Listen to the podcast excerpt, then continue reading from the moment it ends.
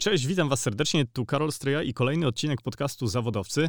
Dzisiaj moim i Waszym gościem jest nie kto inny jak autorka, host, prowadząca, pomysłodawczyni podcastu Dekonstrukcja, czyli we własnej osobie Agata Solecka. Agata, o czym będziemy dzisiaj rozmawiać?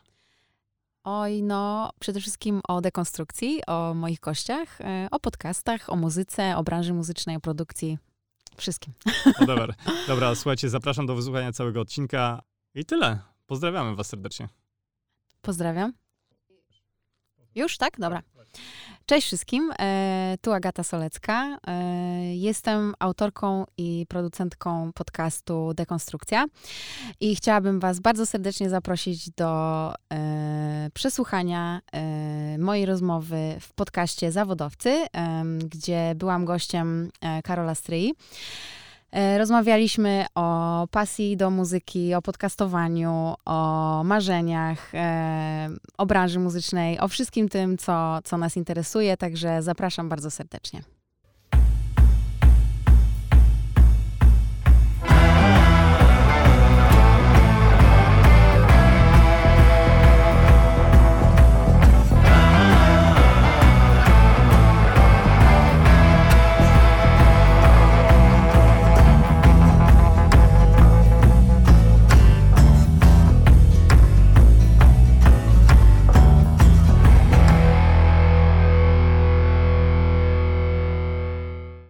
Przede wszystkim witam cię serdecznie, Agata, w kolejnym odcinku podcastu Zawodowcy.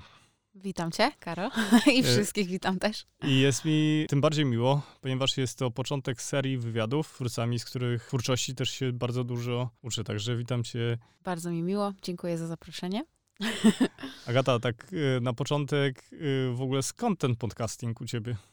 Troszkę już rozmawialiśmy o tym na pewno, więc myślę, że ten podcasting wyszedł troszkę przypadkiem, bo tak naprawdę powód, dla, dla którego robię podcast, y, jest po prostu leży w mojej pasji.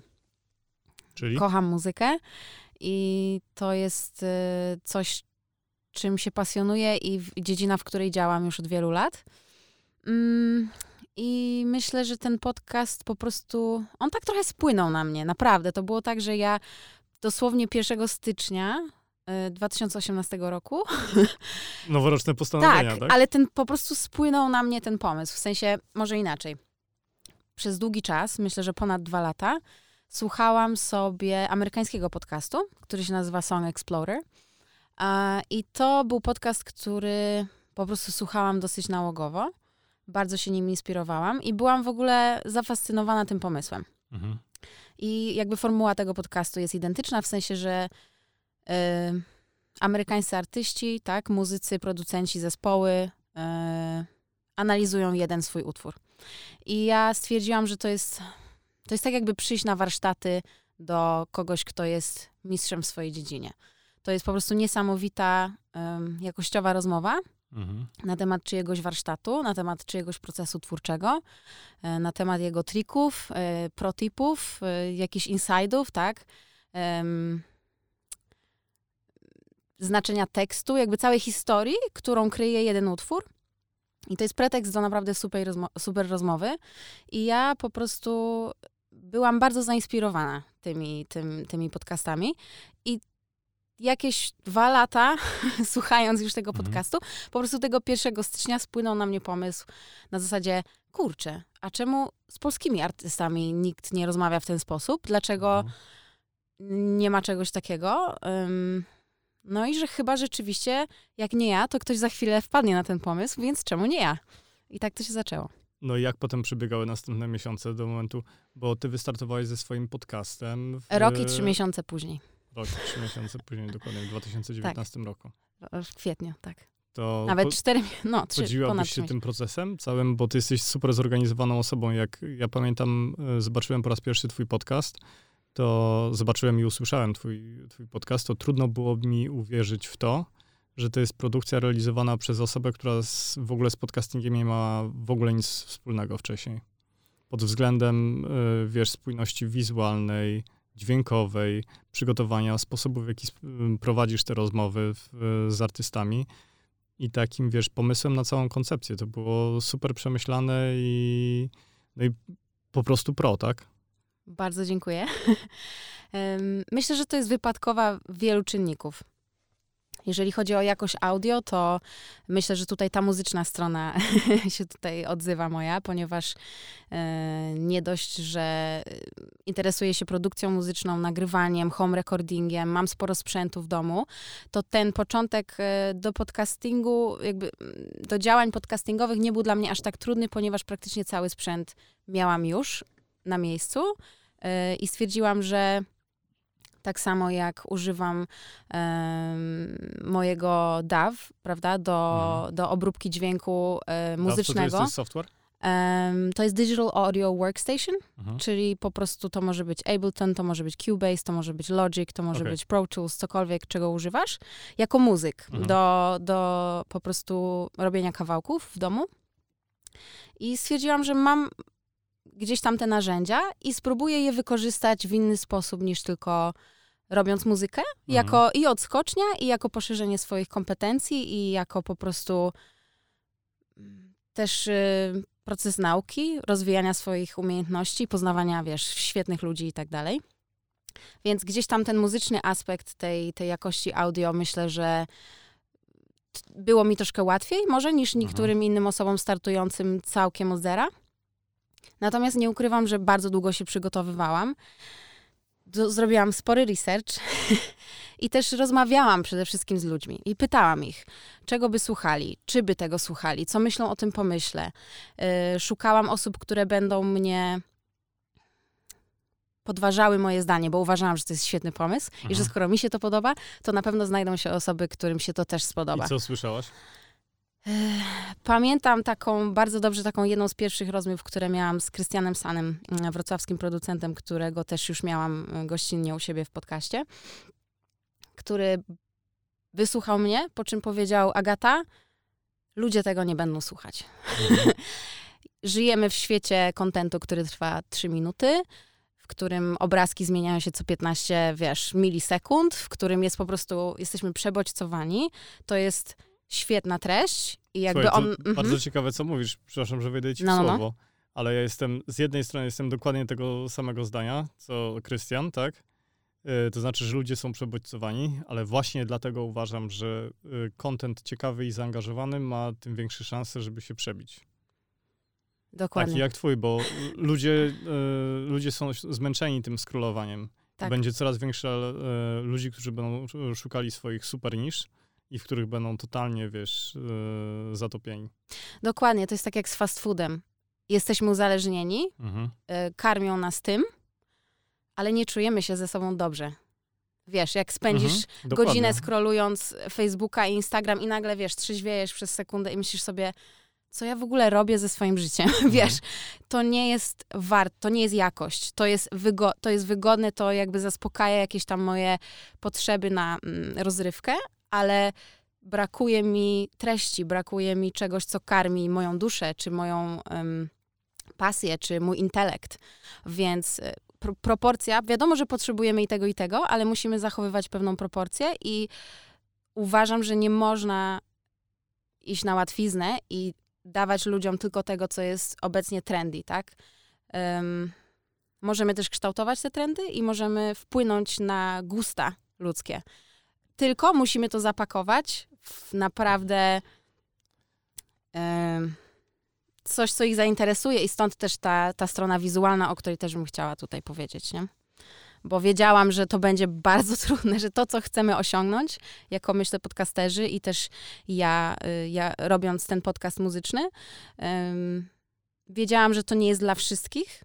To będzie bardzo trudne, żeby ludzi, ludzi może tym zainteresować i zmusić ich do tego pierwszego kroku, tego wysiłku, który muszą włożyć w to, że okej, okay, to ja teraz świadomie posłucham 20-minutowego odcinka, przecież ja nie mam na to czasu. I dlatego też bardzo się skupiłam na tym, żeby identyfikacja wizualna była mhm. od samego początku bardzo spójna, bardzo wyrazista, kolorowa, żeby to zapadało w pamięć i w jakiś sposób zachęcało, żeby te grafiki też odpowiadały opowiadały historię tego utworu. I tutaj Mhm. już y, ogromne podziękowania i wspaniała pr- współpraca z y, Matyldą Bruniecką, która jest graficzką dekonstrukcji i jest tak naprawdę, mogłabym powiedzieć, że po prostu moim partnerem, wiesz, y, Partner tutaj in crime. dokładnie to samo, tak, dokładnie to chciałam Mhm. powiedzieć, partner in crime. Wiesz co, rzeczywiście ta twoja identyfikacja, ona się jest super charakterystyczna. Ona jest inna niż, niż wszystko, co możesz zobaczyć. I ona jest bardzo spójna z tym, co publikujesz tak samo. Ale y, wracając do tego całego procesu twórczego, bo on mnie bardzo interesuje, bo y, spędziłeś mnóstwo czasu, tak jak mówisz, y, research, rozmowy i tak dalej, i tak dalej. E, A co było dla ciebie najtrudniejsze w, w tym całym procesie? Czy... Uwierzyć w siebie. Mhm. A pamiętasz W sensie, pierwszy- że na przykład nie skompromituję się podczas takiej rozmowy. Miałam takie koszmary na przykład w nocy, że, że zasiadam do rozmowy z kimś i ktoś na przykład oczekuje, że będę znała y, całą jego twórczość, a na przykład nie znam wszystkiego na wyrywki, albo, albo rzuci jakiś termin bardzo techniczny, którego nie zrozumiem, że się skompromituję. Myślę, No że tego się pamiętasz pierwsze najbardziej. nagranie? E, tak, tak, oczywiście. No i opowiesz o nim? E, Pierwsze nagranie było z Krystianem. To jest właśnie osoba, która bardzo mnie wspierała od, od początku, bo y, to. Wspierała mówiąc o tym, że nikt tego nie będzie słuchał. Tak, tak, ale właśnie dlatego o tym mówię, bo y, wiesz, ktoś, kto ci da konstruktywną krytykę, często jest. Y, Wbrew pozorom bardziej zaangażowany i, i przemyślał twój temat, Mhm. niż osoba, która powie, jasne, ty sobie zawsze ze wszystkim poradzisz. Wiesz, jakby nie. To jest, to jest gruby projekt, w który wkładam, wiesz, dwa lata swojego życia, dużo kasy, dużo Mhm. czasu. Potrzebuję realnych, realnego feedbacku, nie? Więc y, Krystian był też osobą, którą uważam za swoją grupę docelową, czyli e, producenci, ludzie z Mhm. branży, ludzie, którzy, których interesuje ten, jakby nie było, bardzo wąski temat, nie? Mhm. I, I z nim właśnie odbyłam pierwszą rozmowę i chciałam troszeczkę się, po pierwsze chciałam mm, porozmawiać z osobą, którą znam, żeby się czuć odrobinę bardziej komfortowo podczas tej pierwszej rozmowy, a po drugie ym, wiedziałam, że, że w razie czego możemy zrobić powtórkę, wiesz, że z nim Mhm. jest taki w miarę luz e, i chciałam się też sprawdzić, czy w ogóle będzie mi to sprawiało przyjemność, czy wywiady z ludźmi, bo wiesz, mogę, mogę mieć pasję, mogę się jarać muzyką, ale na przykład robię beznadziejne wywiady, wiesz, nie ci umiem doskonale- słuchać ludzi, albo, albo nudzi mnie to, albo wiesz. Wiesz, to chodzi o znalezienie swojego medium, tak? Tak. Czy, czy lepiej piszę, czy lepiej opowiadam historię przez obrazy, czy, czy lepiej nagrywam rozmowy. To, Tak, to tak, ważne, dokładnie, no. dokładnie. Mhm. Akurat tu się tak złożyło, że z przyjemność niesamowitą sprawia mi każdy etap. Mhm. Każdy etap. Uwielbiam spotkania z ludźmi, uwielbiam odsłuchiwanie sobie potem na przykład w pociągu tej rozmowy, przypominanie sobie, wiesz, jak było. Uwielbiam edycję, żmudne godziny, y, po prostu siedzenia przy tym, bo ja nie wiem, po prostu to jest takie rzemiosło z czasem, już uczysz się tego Mhm. i to jest takie...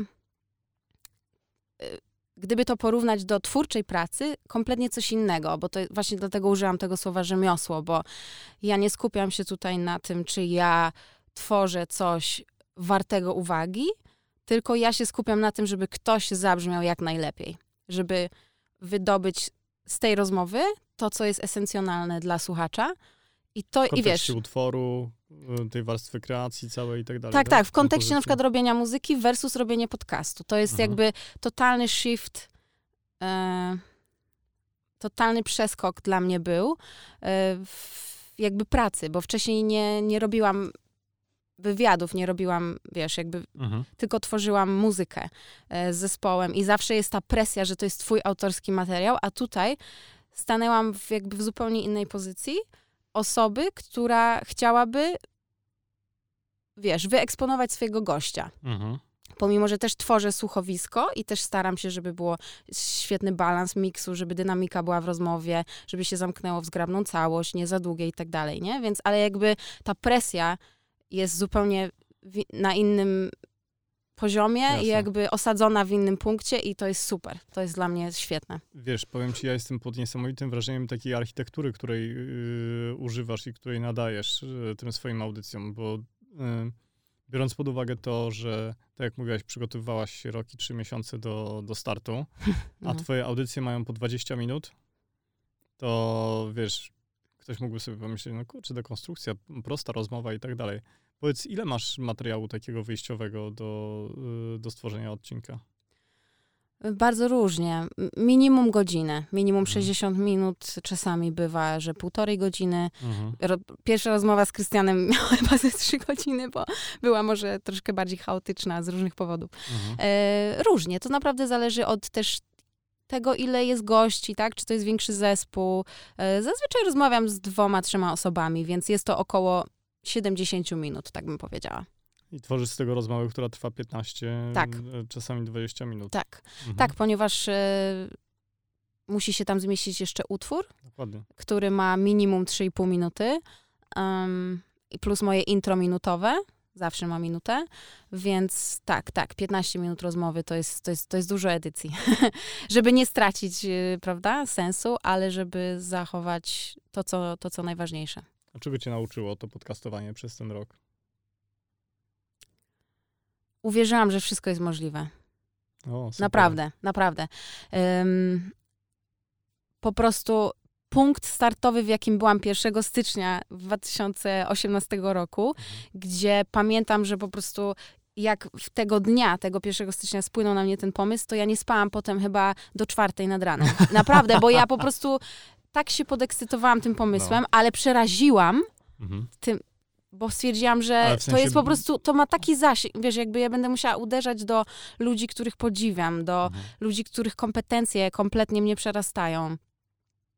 I będę musiała się nauczyć tak wielu rzeczy i będę musiała też się tak strasznie sprężyć, żeby nie zawalić, bo jest tyle elementów, które będą zależały tylko ode mnie. Mhm. E, jak już wypuszczę pierwszy odcinek, to już nie, to już wiesz, jak już powiedziałeś A, to już musisz lecieć dalej, musisz dotrzymywać terminów i tak dalej, i tak dalej, więc jakby, ale wiedziałam też, że właśnie dlatego Mhm. muszę w to iść, bo nie wiem, ktoś kiedyś powiedział, że if your dreams don't scare you, they're not big enough, czyli Mhm. po prostu ja bardzo w to wierzę, nie? że jeżeli, że właśnie te marzenia, które nas po prostu aż, aż nawet boisz się je wypowiedzieć, to są właśnie, to jest ten nasz, ten nasz szczyt, na, do którego powinniśmy dążyć, nie? A opowiesz o tych swoich marzeniach? No, to było ogromne marzenie, e, zrobić ten podcast i Ale ono wiesz się co, ja pytam spełnia. Bardziej, ja pytam o tym, mm, bo kiedyś czytałem y, jakąś książkę, w której było napisane, że y, najgorsza rzecz, jaką możesz zrobić, to nie mieć kolejnego marzenia po tym, jak osiągniesz to pierwsze. Tak, tak, ja tak, pytam teraz oczywiście. o to drugie. O, jest i drugie, i trzecie, i czwarte. Mhm. E, Oczywiście pytam, wiesz, o tą Mhm. sferę, która jest związana z twoją twórczością, jeżeli Tak. chodzi o, o podcasty. e, jest kilku artystów, którzy, którzy są, których bardzo chciałabym gościć w swoim, e, w swoim podcaście. Polskich czy E, zagranicznych? polskich, polskich. E, skupiam się na polskich artystach, ponieważ to u nas brakuje tych rozmów na, na takim poziomie, wydaje mi się, szczegółowości. W ogóle zobacz też, co zrobiło radio właśnie i telewizja, jak uprościła y, podejście do muzyki. Mm. No, wiesz co, nie wiem, W czy sensie chcemy masz w ogóle o tym rozmawiać, bo y, Naz, nazwijmy to popkulturalne i y, radiowo-telewizyjne i wydawać by się mogło, że scena muzyczna nie istnieje. A dokładnie. ona ma się chyba lepiej A niż ona ma się wcześniej. najlepiej niż kiedykolwiek wcześniej. Myślę, że to są po prostu, to jest złoty mom, złota epoka Mhm. e, polskiej muzyki każdej, w każdym gatunku, alternatywnej. Wiesz, no dzieje się tyle, że bardzo trudno jest w ogóle za tym nadążyć. A można z muzyki wyżyć? I tak, i nie. Mm, Myślę, że w Polsce branża muzyczna jest e, jednak mocno zamknięta, e, elitarna, należy do niewielu i ci, którzy tam się- znajdują od lat, e, od lat współpracują z wytwórniami i tak dalej, mają się świetnie. Natomiast e, jest tyle projektów muzycznych, które startują co chwilę No, i właśnie- upadają bardzo szybko, ponieważ realia y, zaczynania od zera są bardzo, bardzo ciężkie. Y, No właśnie trochę do tego dążę, wiesz, bo zobacz, że wytwórnia muzyczna czy, yy, czy producenci, to, to zawsze była trzecia strona, która ci mówiła, słuchaj, jesteś wystarczająco dobry albo, albo nie jesteś wystarczająco dobry po to, żeby z tobą współpracować. mhm. A prawda jest taka, że skoro nie ma teraz koncesji na nadawanie i ty nie musisz mieć pieniędzy, żeby wydać swoją płytę, tylko możesz mieć swój kawałek w sieci, który albo się komuś spodoba, albo nie, To zmieniają się zasady gry trochę. Bardzo. Bardzo się zmieniły zasady gry, zmieniają się cały czas. Jest tu tyle aspektów tego, bo wiesz, jest aspekt y, wytwórni, aspekt, aspekt producentów, aspekt y, praw autorskich, aspekt za, zarabiania na tym, kto na tym powinien w ogóle Mhm. zarabiać, czy wytwórnie są potrzebne, czy nie. No to sobie, no, powiedzmy sobie tak, no to jest tak samo jak z książkami, tak? Mm, dokładnie, Kiedyś dokładnie. miałeś wydawnictwo, a autor dostawał 6% z, Tak. z całego zysku, tak? I Tak, zysk był tak. dzielony pomiędzy e, wydawcę, dystrybutora, e, księgarnię. A na samym dalej. szarym na- końcu na był, był Ej, artysta przecież- czy przecież pisarz, tak prawda? samo było, y, czy jest do tej pory z artystami muzycznymi. Mm. Natomiast daje inaczej, to, no y, dzisiejsza sytuacja daje ogromną wolność. Jest to Mhm. demokratyzacja muzyki. Każdy może usiąść sobie w domu y, i zacząć coś robić. Ale wpływa to też na to, że jesteśmy zalani, prawda? Ym, Kontentem słabej treści. tak, tak, tak. Więc być może trudniej się trochę w tym odnaleźć i tym perełkom w, w, spośród tej, tej fali kontentu, e, bez jednak e, wsparcia wytwórni jest bardzo trudno się przebić, ponieważ jeżeli nie masz ogromnych funduszy na reklamę, marketing, nie masz znajomości, no to wiesz, jest jakieś 3000, nie wiem, nowych polskich utworów dziennie na Spotify'u. Wiesz, to są po prostu jakieś takie No, em, liczby, że to w ogóle A znasz kogoś, komu się udało bez wytwórni? absolutnie najnowszych moich gości. Wiesz co, ja nie wiem, co to też znaczy udało się, ale Blauka to są, Mhm. to są goście dziesiątego odcinka e, dekonstrukcji. Podziwiam ich niesamowicie, bo są we dwójkę, Gorgina i Piotr, e, robią rewelacyjną muzykę na najwyższym poziomie, moim zdaniem. Są całkowicie mm, bez wytwórni, bez wsparcia. Em, Natomiast to, co robią, robią bardzo dobrze. Mhm. E, Wiem, że już teraz ich koncerty się wyprzedają, a e, dopiero zapowiedzieli datę premiery swojej pierwszej płyty. Dopiero wydali czwarty singiel w czwartek chyba. Więc em, były trzy single do tej pory i to wszystko. I niesamowite teledyski, w które włożyli bardzo dużo pracy i em, zamysłu. I to, wiesz, to nie leci w radiu. Mhm. To nie ma żadnego, to idzie wszystko falą internetu. Oczywiście też ludzi z, z branży, którzy, wiesz, się znają, e, grają też z Piotrem, bo on jest też e, muzykiem i sesyjnym, i koncertowym, i tak Mhm. dalej. Więc gdzieś, wiesz, ta, ta wiadomość e, e, się, się rozprzestrzenia o ich muzyce. Jestem bardzo ciekawa, jak ta płyta się przyjmie. Mam wrażenie, że już im się udało, bo jakby liczby, które osiągnęli do tej pory, już jeszcze nie mając nawet tego wydanego krążka, są, są wiesz, A o imponujące. jakich liczbach mówisz? W sensie mówisz o wyświetleniach, o odsłuchaniach? Tak, tak. teraz? O se, setki tysiąc, tysięcy na YouTubie na pewno mają, nie? Jeżeli, Mhm. jeżeli chodzi o, o teledyski. Wydaje mi się, że to jest coś, biorąc pod uwagę, że nie było nawet jeszcze premiery płyty. E, trzymam bardzo za nich kciuki i zobaczymy. Ale mm, wiesz, ta, ta sytuacja w branży też się zmienia no, prawie, że z minuty na minutę, więc No. E, Sytuacja, która była nawet pół roku temu, jest już nieporównywalna do tego, co się dzieje teraz. E, Na przykład chociażby niezależnych labeli jest e, coraz więcej. Co, co przez to rozumiesz? Niezależny label? Mówisz Znaczy- o zespole, czy... Mm, nie, nie. To jest label, czyli wytwórnia, ale niezależna. Na przykład artyści zakładają własne wytwórnie Mhm. i wydają się sami.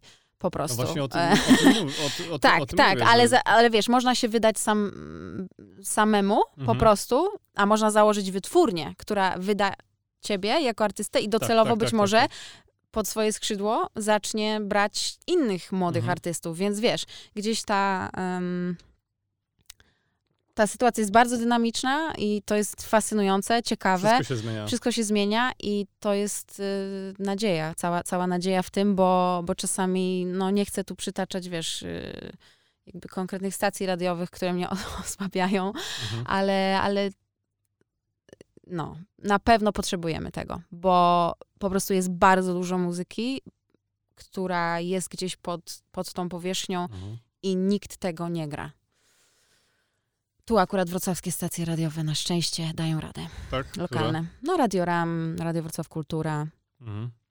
A myślisz, że y, słuchaj, bardzo Radio mnie, Luz studenckie bardzo oczywiście. mnie interesuje twoje spojrzenie na radio versus podcasty, no bo nadajemy podcasty i ja jestem takiego zdania, że tak samo zobacz, jak YouTube uszczypnął, uszczypnął w sumie zagraża istnieniu telewizji w jej takim klasycznym wydaniu, to podcasty tak samo rywalizują z radiem. I jak ci się wydaje, jak to będzie ewoluowało? Myślę, że ciężko jest przewidywać przyszłość, nie? To Mhm. naprawdę to jest jedna sprawa. Druga sprawa to jest taka, że trochę, trochę to jest tak jak z, z Netflixem i telewizją. Wydaje mi się, że nadal w obecnym świecie w 2019 roku jeszcze jest miejsce i na to, i na to. Na pewno jest ogromne Nie, nie, zapotrzebowanie wiesz, na ja nie Netflixa. Twierdzę, broń Mhm. Boże, y, tego, nie twierdzę, że radio przestanie istnieć, ale jak czytasz na przykład o rewolucji, która się dokonała pomiędzy tranzycją z radia, które było głównym medium, a potem, e, uwaga, przeszła na telewizję w latach 50., 60. w- Stanach Zjednoczonych chociażby, no to radio istnieje do tej pory. Ja mówię tylko o tym, wiesz, że odbierze się telewizji palmę pierwszeństw, pierwszego medium, tak? Absolutnie, absolutnie. Myślę, że tak jest i też y, tak się będzie działo, Mhm. ponieważ ludzie chcą wartościowych treści coraz bardziej, chcą wybierać, nie chcą mieć tylko cztery opcje, prawda, y, jakby działające w totalnym mainstreamie. Mhm. Jest tyle gatunków muzycznych, tak samo jak jest tyle tematów, o których można rozmawiać z ciekawymi gośćmi. Em, Myślę, że, że ludzie troszeczkę już mają tego dosyć, że po prostu serwowane jest im tylko jakby pewien, pewien bardzo wąski fragment jakby tego, co się dzieje w kulturze. Więc y, na pewno to się będzie zmieniało i na pewno ta pozycja radia tutaj. Radio na pewno też będzie musiało się doskoczyć troszeczkę, w sensie. No, Mam choć- nadzieję. Zobacz chociażby, co, co zrobił Nuance. Mhm, dokładnie, dokładnie.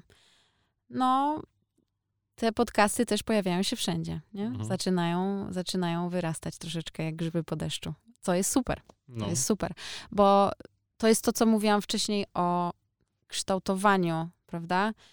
Zapotrzebowania, kształtowaniu kultury i em, gustów. Prawda? Gusta są takie, w sensie jak ludzie nie wiedzą, że jest coś poza. Kiedyś też, y, wiesz, jaraliśmy się makiem, a teraz wiemy, że są burgery, które są prawdziwe i No wiesz, tak, tak, jakby tak, wiesz, jak, mm, zmienia się po prostu pro, jakość tych produktów na rynku i inni muszą No, też wiesz, ja doskoczyć, myślę, tak, do, y, do pewnego poziomu. zmienił wszystko, tak? Skoro najpopularniejszym hasłem y, wyszukiwanym na YouTube jest how to, tak? Czyli jak coś zrobić, możesz się dowiedzieć wszystkiego i nie ma jednej teraz ogólnie y, ustalonej prawdy. Dokładnie. Możesz szukać informacji związanych z historią, biologią, chemią, fizyką, z medycyną alternatywną, y, czymkolwiek po prostu w, w sieci. Dobra, ale słuchaj, bo odchodzimy od twojego podcastu. Ja bym chciał jeszcze o tobie i o, y, o podcaście samym porozmawiać. Y, mówiłaś o tych marzeniach, y, a ja bym chciał podrążyć jeszcze ten, ten temat jeszcze tego, co byś chciała z tym podcastem zrobić, bo twój podcast wiesz, no jest y, tak wysokojakościowy y, i zastanawiam się, co chcesz się z nim osiągnąć. Oprócz tego, żeby rozmawiać z artystami, którzy cię, y, cię inspirują. Z jednej sensie strony nauczyłam do- się nie mieć żadnych oczekiwań, w sensie to, co jest, jest super, ale gdzie chciała, ale cię zaprowadził? yy, do życia, w którym cały czas robię to, co kocham. Mhm. I, I to podcastowanie na pewno jest jednym z tych elementów, y, bo po prostu odnalazłam się w tym świetnie. Czuję, Mhm. czuję się w tej roli super i chciałabym jak najdłużej kontynuować te rozmowy. Marzą mi się już spin-offy dekonstrukcji. E, Nie wiem, jak, jak dużo chcę tu zdradzać, e, jakie konkretnie, ale mam, mam kilka marzeń, na przykład dekonstrukcja klasyka, z, gdzie analizowalibyśmy utwory z przeszłości, takie, które Mhm. weszły do po prostu totalnie kultury e, polskiej i zmieniły e, nas na zawsze i wszyscy znają i wszyscy pamiętają i kochają. Kurczę, ale to byłby- Wodecki. No, Nagrasz mi coś ze Zbyszkiem? Nie, Żartuję oczywiście. No, już nie nagram, ale, ale wiesz, tych pomysłów jest, jest sporo, Mhm. natomiast chciałabym być też częścią pewnego mm, ruchu, który mm, po pierwsze będzie dem- demistyfikował e, zaplecze tworzenia muzyki, będzie objaśniał ludziom, którzy chcą robić muzykę i interesują się tym tematem, i interesują się Jak to branżą, wszystko jak to wszystko powstaje, jak to funkcjonuje, bo branża muzyczna jest niesamowicie hermetyczna, niesamowicie operuje językiem i mówię tutaj też, jeżeli chodzi o za- zaplecze czysto inżynieryjno-produkcyjne i tak dalej, i studyjne, e, operuje Najlepiej się urodzić w rodzinie muzyków. tak, w sensie albo, albo od lat siedzisz, prawda, na YouTubie i oglądasz tutoriale i, i, i powoli jakby ogarniasz to, ale ten Mhm. temat, jak, jak wkraczasz w ten temat, to jest tak jakbyś wsiadał w F-16, po prostu Mhm. jest miliard guzików, nazw, o których nie masz pojęcia, parametrów, e, fizyki dźwięku, tak której nie wiesz. Trochę. Tak, tak, ale nie musi to być tak nieprzystępne. W sensie to nie musi być owiane aż taką tajemnicą. Wiem, bo sama już, już od lat grzebię gdzieś w tym temacie, uczę się. Mhm. E, I, i, I jest to fascynująca dziedzina, którą chciałabym zarażać innych ludzi. Chcę tu też powiedzieć inne kobiety, bo, bo muszę chyba o tym powiedzieć. No, Nadal super. jest nas 1% pośród wszystkich producentów muzycznych Naprawdę Jest jest jeden tak zmaskulinizowany... kobiet. Tak. Naprawdę? tak. Pierwsza kobieta, która wygrała Grammy za produkcję muzyczną, wygrała ją w tym roku. Pierwsza kobieta ever w 2019. Więc nadal jest to Żartujesz. strasznie z, męska branża, no co tu dużo mówić. Ale nie chcę na tym się skupiać, bo uważam, że Jasne. żeby, żeby jakby niech mówmy tu o parytetach i tak Mhm. dalej, po prostu trzeba działać i trzeba, trzeba w to iść i chciałabym ym, być po prostu częścią tej, tej, tej rozmowy, podawania informacji, wiesz, w, czytelny, fajny, Zrozumiały jasny, sposób, rzeczowy, no. zrozumiały sposób, ale informacji, wiesz, jakościowych Mhm. dla ludzi, którzy się tym interesują, to nie jest, wiesz, to jest trochę rocket science, ale, ale to jest fascynująca dziedzina i jest, jest o czym rozmawiać, nie? No dobrze, wiesz co, na koniec chciałbym cię zapytać o twój ulubiony odcinek y, dekonstrukcji. Ojej. Wiesz, to jest Masz tak jak pytanie Ja o, wiem, ale- o ulubione Nie, dzieci. nie, nie, ale ja cię doskonale roz, rozumiem, bo ym, tak samo gdyby ktoś mnie zapytał, słuchaj, która rozmowa była twoja ulubiona, y, to miałbym po prostu d- definitywnie problem. Mm. Ale pytam bardziej o to, czy jakbyś miała polecić komuś do posłuchania y, odcinka, który byłby zrozumiały dla kogoś, kto być może nie czuje jeszcze muzyki tak, jak ty ją czujesz, Mhm, mhm. tylko y, po to, żeby mógł spróbować twojej twórczości, to który byłby najbardziej przystępny? Mogę dwa powiedzieć w takim razie? Pewnie. Myślę, bo, że- Bo pytanie jest takie, bo chciałbym dołączyć Mhm. się po prostu do, do podcastu, Rozumiem, rozumiem. żeby w, był uzupełnieniem y, po prostu tej A, naszej rozmowy. Okej, okej. Y, Ojej, to teraz muszę się naprawdę mocno zastanowić. Nie, no to jest masakra jakaś, naprawdę. On, wiesz, ja, ja spędziłam tyle też czasu z tymi ludźmi i, ja- i godzin ale i jakby, to wiesz, z one wszystkie pełnym- wydają mi się Właśnie, ale ja cię, do, niesamowicie ciekawe. ja cię doskonale Ale- rozumiem, Agata. Mhm. Chodzi o to, y, jakbyś miała polecić swój jeden taki odcinek, na podstawie którego ktoś może y, poznać ciebie i twoją twórczość y, i być może zerknąć po, po, po kolejne. Sięgnąć. Może, może w takim razie powiem o Soulflow. Mhm. To jest chyba ósmy odcinek albo siódmy. Em, To jest krakowski zespół. Może, może też y, rozmowa jest fajna, dynamiczna, bo są, są trzy osoby. Mhm. Mateusz, Michał i Karolina, którzy, którzy y, dużo i bardzo ciekawie opowiadają na przykład o historii samplingu e, z płyt winylowych, e, o, o diggingu, o takich bardzo cie, ciekawych naokoło muzycznych tematach, które może niekoniecznie wiążą się stricte z tym utworem. Tak. E, Karolina mówi bardzo dużo o, o znaczeniu, uniwersalnym znaczeniu e, utworu, który napisali pod tytułem Parallels, e, który ma przepiękny tekst i, i bardzo fajne znaczenie i tam podwójne i potrójne dno i tak dalej. Więc gdyby ktoś rzeczywiście miałabym mu dać, wiesz, jeden strzał na zasadzie albo mu się spodoba, albo mhm. nie, to polecam odcinek Parallels z zespołem e, z Krakowa, Soulflow. Super, super ludzie. Bardzo fajnie też wspominam tą rozmowę, bo wiesz, odbyła się w bardzo takich śmiesznych okolicznościach. Przyjechałam mhm. tam Pamiętam, miałam jakieś straszne perypetie, e, były, po prostu coś się stało we Wrocławiu, nie dojechałam na pociąg, musiałam brać, wiesz, e, bla bla kara, koleś czekał na mnie na stacji półtorej godziny, ja z tym całym sprzętem w piątek po całym tygodniu pracy, przyjechałam tam o 21, zanim zaczęliśmy rozmowę była 22, mhm. E, jedliśmy w międzyczasie pizzę, wiesz, po prostu było tak bardzo, jakby super wspominam ten wieczór mhm. i to, że w końcu pomimo tych wszystkich trudności się udało tam przyjechać i zrobić, a pamiętam jeszcze, że miałam straszne zakłócenia.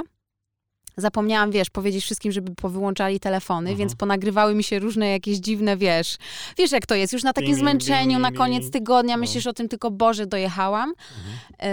Yy, i, jak zaczęłam montować ten odcinek, to pomyślałam, koszmar, cały ten zachód, a ja mam mhm takie szumy i takie problemy na, na ścieżce, że to w ogóle, jeszcze w ogóle nagrałam dwa mikrofony w totalnie, jeden za cicho, a drugi mhm. za głośno z przesterowanym sygnałem. Mówię, tego się nie da naprawić. To po prostu jest odcinek do wyrzucenia. Mhm. A koniec końców jest jednym z moich ulubionych i uważam, że yy, bardzo wartościowy. Także jakoś taki mam sentyment do tego odcinka.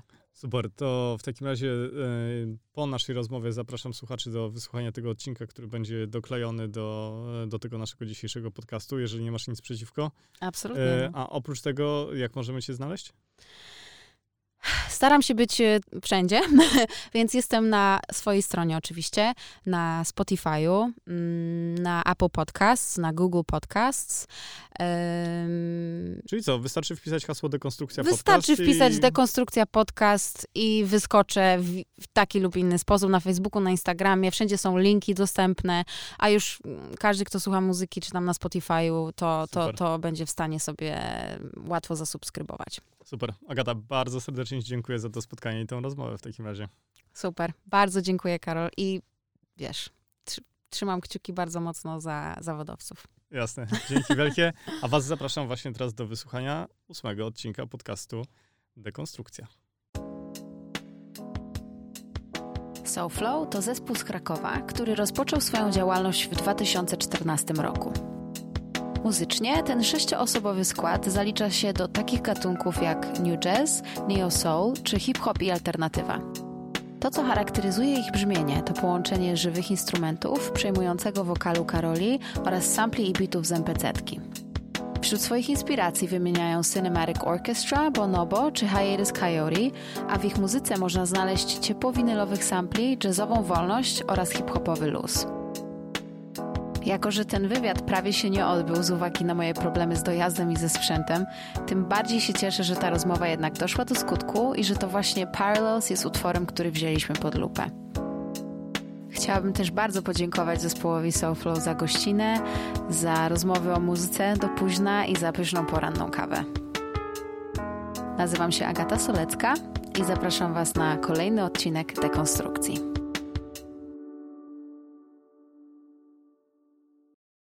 To było, to, to było lato 2016 i w zasadzie w momencie, kiedy w ogóle powstała pierwsza jakaś iskra, początek, początek w ogóle pomysłu na ten utwór, to w zasadzie większość materiału na płyty już była gotowa. I my y, dalej brakowało nam kilku utworów, znaczy nie mieliśmy całości materiału i chcieliśmy.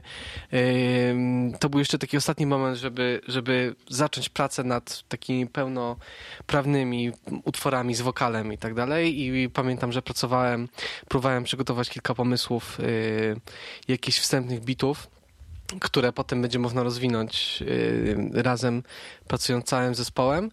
I to był właśnie jeden z takich, z, takich, z takich pomysłów, które przyniosłem na próbę i potem rozwijaliśmy przez całą jesień i z tym potem wchodziliśmy do studia w lutym.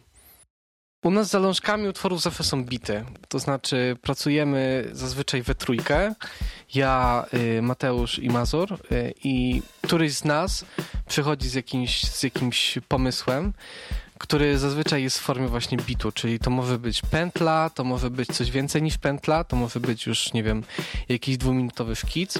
Mówiąc beat, nie mam na myśli samej partii perkusji, tylko mam na myśli zazwyczaj sample, harmonię, y, jakieś melodie, które się na to składają, plus y, jakiś motyw perkusyjny, który jest pętlą, którą potem zaczynamy rozwijać. Tutaj bardzo często też korzystamy z breaków.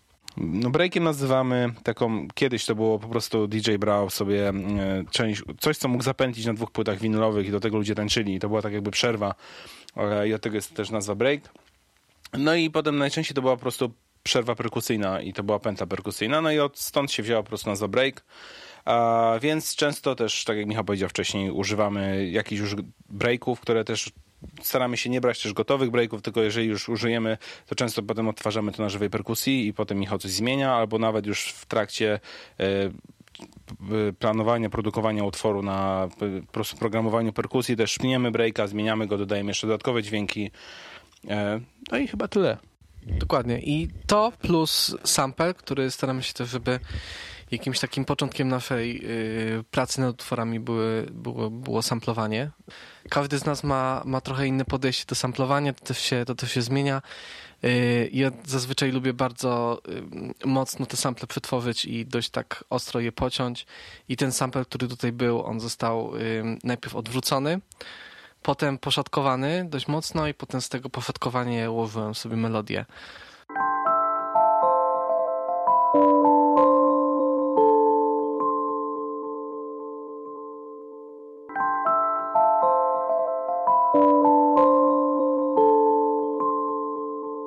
Wziąłem y, breaka perkusyjnego, który, który miał być dla mnie takim to trochę inspiracją i y, zacząłem przetwarzać ten sample, pociąłem go i zacząłem sobie mm, układać partię, po prostu grać y, na padach czy na klawiszach, y, układać z niego motyw, a potem jak, jak mi się to spodobało, to zacząłem do niego dokładać kolejne partie. Potem dogrywałem bas syntezatorów i kiedy miałem już taki mniej więcej gotowy szkic, to przyniosłem to na próbę.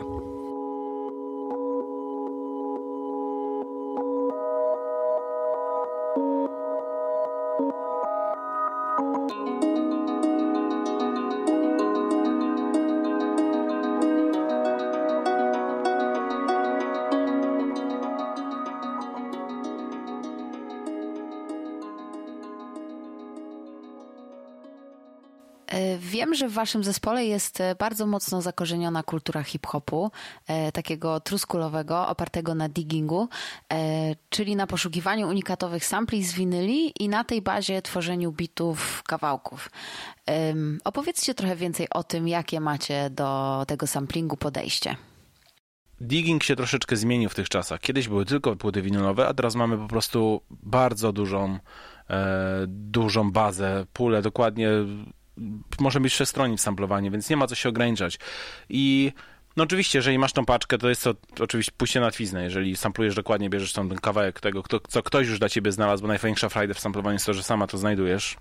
Ale z drugiej strony, jak ktoś, ktoś to dla ciebie znalazł, ale ty to potrafisz przetworzyć w inny sposób, albo jeżeli masz cały utwór, a akurat tego ci brakuje, akurat to znajdujesz, to też jest, to też jest fajne, to też jest ciekawe, ciekawym zabiegiem nie da się ukryć, że to jest po prostu czyjaś praca, że on te sample gdzieś znalazł, posortował i przygotował, y, no to nie biorę po prostu sobie wtedy gotowej pętli, tylko właśnie dość mocno ją przetwarzam, także nikt nie jest w stanie za, za bardzo prześledzić tego, jak to brzmiało oryginalnie. Zresztą Mateusz był dla nas tutaj taką dużą inspiracją, bo jak zaczynaliśmy grać razem dawno temu, to tylko on się tym zajmował i tylko on potrafił to robić dobrze a my z Mazurem się tak naprawdę tego uczyliśmy.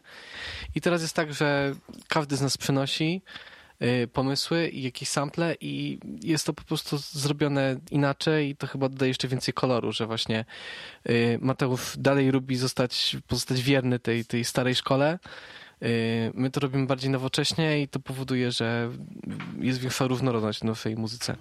Jak dla mnie najwspanialsze są te chwile, kiedy chłopaki na przykład się wymieniają winylami i potem Mazur mówi ej, Czeka zrobił coś z tego sampla, który ja znalazłem kiedyś tam tydzień temu, albo na odwrót i, i wynajdują na przykład jakiś, jakiś taki mały elemencik, a potem e, Mazur robi z tego co innego, a Czajka co innego.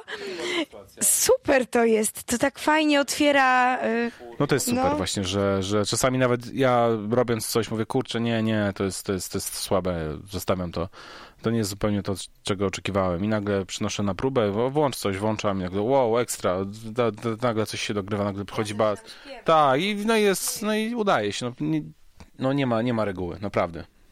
To też jest tak czasami, że to strasznie dużo wymaga od ciebie jako artysty, żeby trochę oddać swoją partię komuś innemu. Się przychodzi z jakimś pomysłem i, i potem yy, prosisz innego muzyka, żeby to zagrał, on to gra po swojemu, albo zaczyna grać, grać to, in, to inaczej, ale do, w zasadzie dopóki on nie zagra tego po swojemu inaczej i nie doda czegoś od siebie, to to nie będzie fajne, bo to będzie tylko taka nieudana kopia tego, co ty zrobiłeś wcześniej. I dopiero kiedy od niego wchodzi ta jeszcze ten element taki twórczy, kreatywny, jego emocje, to się zaczyna robić ciekawie. Yy, I to jest super w robieniu muzyki w zespole. Właśnie, właśnie ten moment. Trzeba kiedy... odpuścić ego. Tak to teraz nie jest już tylko moje, tylko to jest nasze. Tak tu wyglądała dalej praca nad tym utworem, bo kiedy był już ten szkic, to yy, przeszedłem z tym na próbę i po przesłuchaniu tego wszyscy stwierdzili, że tak, to idealnie pasuje na naszą płytę i to jest yy, super utwór. Trzeba teraz wymyślić wokale, trzeba teraz zrobić aranż do tego. I zaczęliśmy nad tym pracować i pierwsza rzecz, którą zaczęliśmy robić, bo staraliśmy, staramy się y, żeby do tego takiego tworzenia muzyki na samplerach, na komputerach włączyć też element właśnie grania live, bo jednak jesteśmy zespołem sześciosobowym i, i ym, szczególnie przy Parallels tak było, staraliśmy się, żeby w każdym utworze jednak ten materiał powstawał też podczas grania go na żywo. I tutaj pomysł był taki, zrobiliśmy coś, czego nie robiliśmy nigdy wcześniej, to znaczy improwizowaliśmy tak, że Michał grał y, na perkusji y, tego breaka, rozbudowywał go na swój sposób. Y, ja odpalałem te sample, dostosowując to, co się, co się dzieje podczas jamowania do, starając się odwzorować, po prostu odpalając y, te kolejne partie albo je wyłączając. Natomiast Karolina z Arturem improwizowali wokale. I tak to powstawało, tak naprawdę. I mieliśmy takie chyba ze trzy albo cztery do tego podejścia, że, że były improwizowane wokale. Dla mnie to był też taki moment dużego wyzwania, bo bardzo mi zależało jednak, żeby ten twór się na płycie znalazł i udało mi się jakoś to ułożyć w całość, po prostu poskładać te, te, te fragmenty wokalu, które tam są. Pamiętam, że, że składałem to w programie, ale też nie jest to możliwe w programie złożyć nagrania, które są gdzieś tam robione. Z pięciu różnych prób. Z pięciu różnych prób, gdzieś tam grane po prostu, a tutaj bym chciał stąd tylko wziąć wokal, wszystko nagrane jako całość. Yy, I, I, pamiętam, że część notowałem, część potem pojechałem do Karoli i śpiewałem jej fragmenty tekstu. Tego nie będziemy prezentować Składa... w tym nagraniu. Tych nagrań już nie będziemy tu pokazywać, tak. Yy, i wtedy to y, dopiero jakby Karola wzięła to ode mnie i potem sobie sama nad tym siadła i na następnej próbie przyszła i to już zaśpiewała.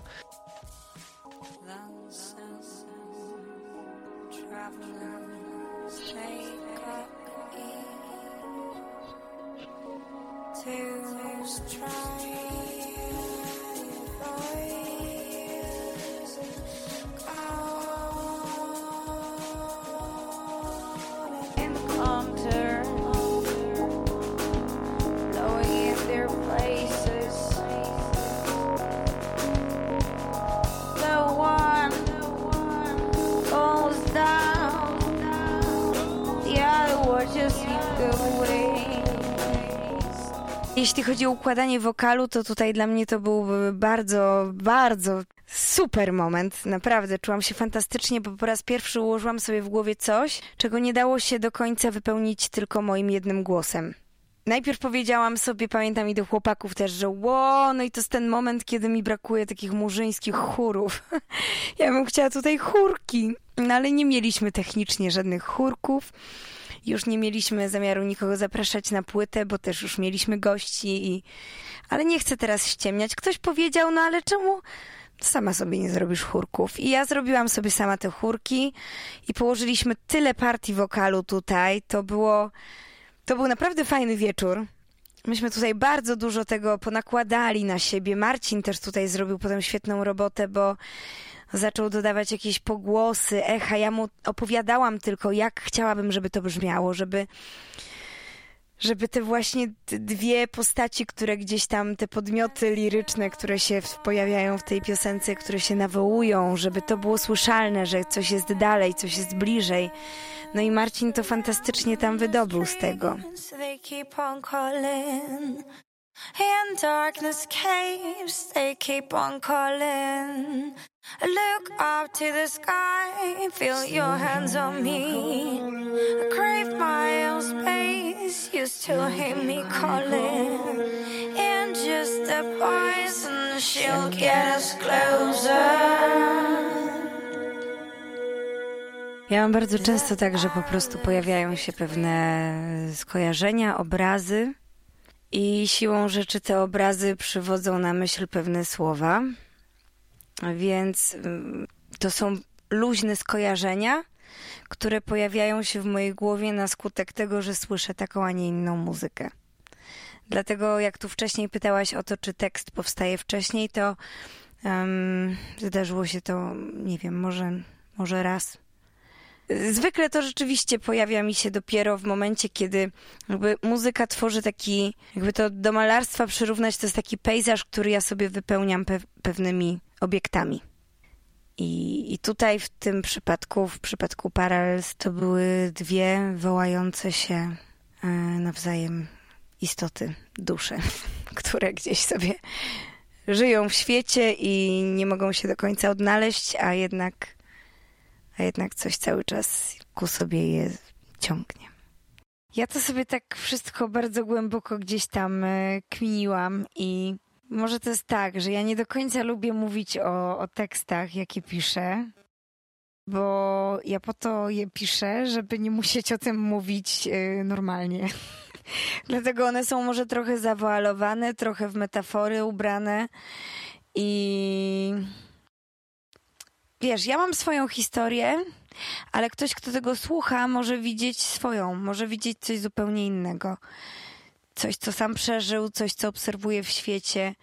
Na pewno sam tytuł, dlaczego został w ogóle w końcu uznany za taki reprezentatywny, to debatowaliśmy nad tym długo i chcieliśmy chyba, tak to było, żeby jeden z tytułów był tytułem płyty. Żeby to nie było coś odrębnego, tylko żeby jeden z utworów stał się po prostu jakby. I w końcu chyba wszyscy się zgodzili, że, że to paralels, jakkolwiek ciężkie do wypowiedzenia, to te linie równoległe i te właśnie gdzieś tam równoległe historie. To jest tak bardzo wielowymiarowe i tak y, pięknie jakby oddaje też całą resztę utworów.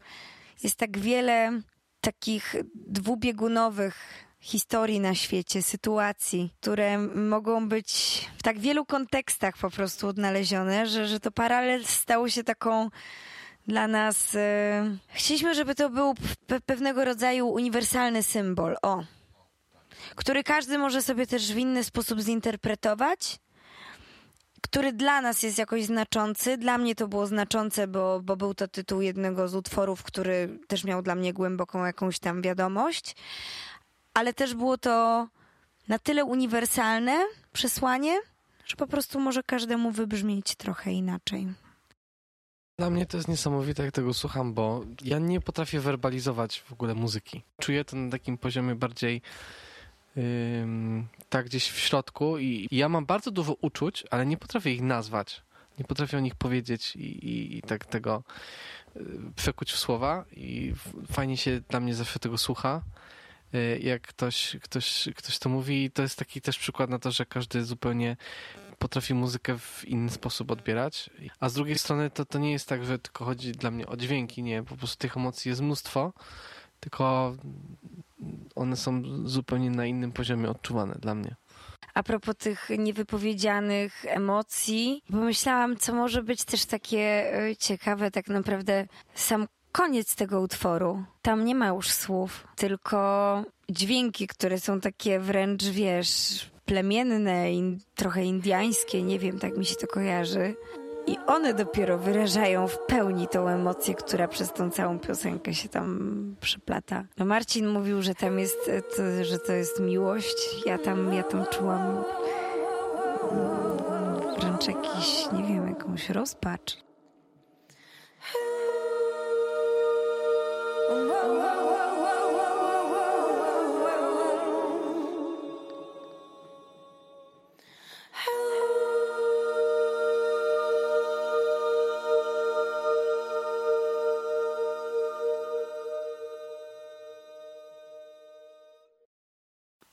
A teraz będziecie mogli usłyszeć utwór Parallels w całości.